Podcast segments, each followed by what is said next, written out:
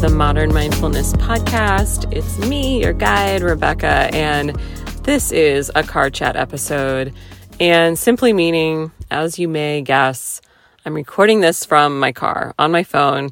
And I have the idea to do more of these because there are many times in the days when I am way too excited and inspired to wait till I get home to get on my more professional recording gear. And what happens more times than not, then I just don't do it because, as you probably can relate to, I get home, things come up, there's always something new, and the inspiration is not always as fresh. So, anyway, there's quite an art to this whole podcasting thing. I've been at it for a few years, and I really admire folks that are just consistent. And um, so, anyway, with that inspiration too, I'm going to just give myself permission to get a little messy if it means that I am more consistent. And maybe that's what you needed to hear today. But I actually wanted to share something that I was, again, just so inspired to share that uh, I just left a, a cycle class, an indoor spin class. And I have been using indoor cycling as a tool for many years now. I don't even know. This was way back from probably 2008 when I took my first cycle class. And in a dark room, a lot can go down in 45 minutes in a sweaty, dark room with loud music. And I was actually thinking today, as I was in there, thinking but not thinking, realizing that there's a certain volume of music where I sometimes music can be too loud, and I do absolutely support taking care of your ears and your hearing for longevity purposes. But today there was this specific volume of there's rock music playing and in that volume, it reminded me of what I experience when I'm in a sound bath. And, you know, sound is sound at a certain level. And it's like thoughts couldn't even form in that decibel of sound slash frequency. So, anyway, that was just an inter- interesting aha that I had. But the thought that kept coming through when I could think, and over more so like this feeling that was coming through, was sparking joy and if you listen to the last podcast or read any of the things I've been putting out lately, just in the season of fall, literally this energy of letting go being present and giving some tips and tricks and stories around letting go.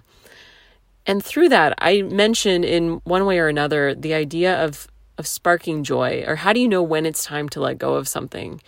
And what I have learned through the years from my own personal experience and also in guiding others is that sometimes we know, like in our gut slash heart, we know it's time to let go of something. It could be anything, could be a shirt, could be a, a, a person, could be energetic.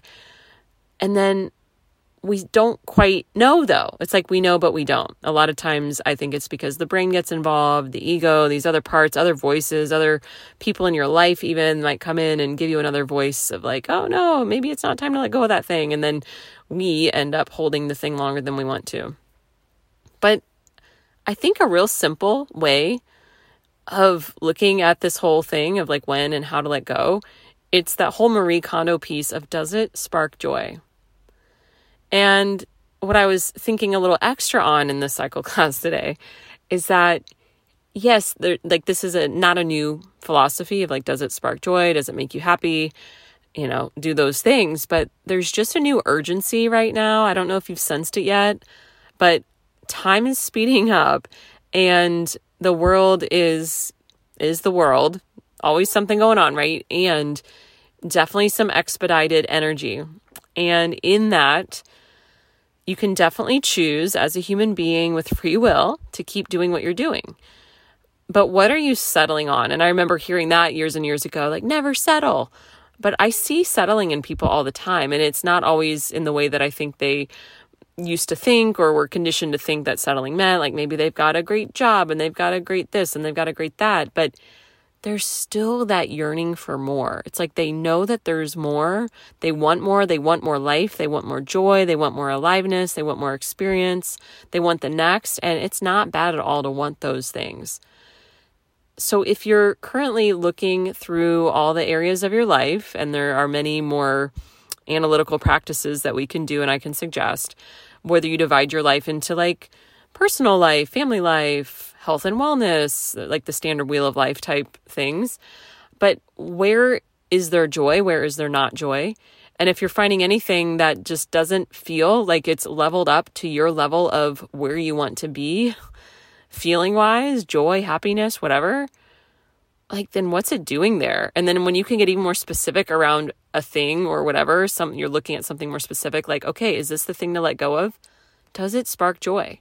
And that's just a very loose kind of rendition of this whole philosophy, but I'm I'm hoping that this makes sense. And then I was also considering this example and I've been thinking for a few days now that it's time to put away this puzzle that I started and did not finish. And some of you, if you've been following the Instagram of mine for a while, like ebb and flow with puzzles. And I'm in a puzzle, or so I thought. I really wanted to do puzzles. I went to Dollar Tree, which is actually a really good place to get puzzles, and found like five puzzles. I did not realize that one of the puzzles has like the tiniest puzzle pieces ever, like a 500 piece puzzle with puzzle pieces, no joke, the size of my fingernail. And although, you know, straight edge pieces, easy to get, it was definitely a very meditative, I brought me joy.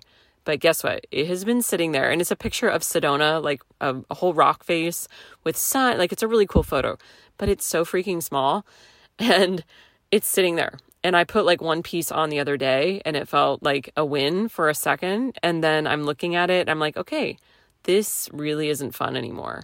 But then there's this part of me that's saying, but you need to finish this because you do this a lot, Rebecca. Like you start things and then you don't finish them. So it's time to just persevere and finish this puzzle. So, okay, like there's value in that. Like, and I considered that. I was like, yeah, it's true. Like maybe I do need to just commit to finishing this puzzle. And if you haven't caught on to like the metaphor, it could be very metaphoric right now of like the puzzle of life, the puzzle of relationship, the puzzle of job, like whatever. So, anyway, then I had the aha after having the other aha of like, you know what? Screw that. This is not fun anymore. And how many other places in my life do I stay in something longer than I want to when it's not fun when it doesn't bring me joy, when it's not at the level of energy, vibration, of feeling that I want to feel anymore. Because all those little things add up. So, although part of my brain is going, okay, this is a puzzle that costs you a dollar, but okay, yes, joy, and then no, no more joy. Like it can also go up and down. So, anyway, point being, are there things in your life like this puzzle where it started out good? it felt good. It was bringing you happiness, peace, a, moment of whatever for me, like this meditative moment in the morning. And then, and then, and then I just kind of put it aside. I let it sit there. And it was incomplete and it was just there. Kind of an energy suck. Every time I look at that puzzle, thoughts would come up. You should finish it. Why don't you sit down? Oh, but I got another thing. I need to put it, all the stuff, right? And then finally getting to this point of like, it's okay to not finish a puzzle. Maybe the finishing of the puzzle is just in saying, I'm done, versus needing to get it just right and wait for the right time and put in all this extra energy that I really don't have and all this time that I really don't have to put together a puzzle that truly just sucks because it's too small and it's not fun anymore. So, anyway, in conclusion, does this bring anything up for you? I'd love to hear if you can relate to this. That's what keeps me going let me know. Find me on Instagram. It's at rebecca.mars. Send me an email, whatever you need to do.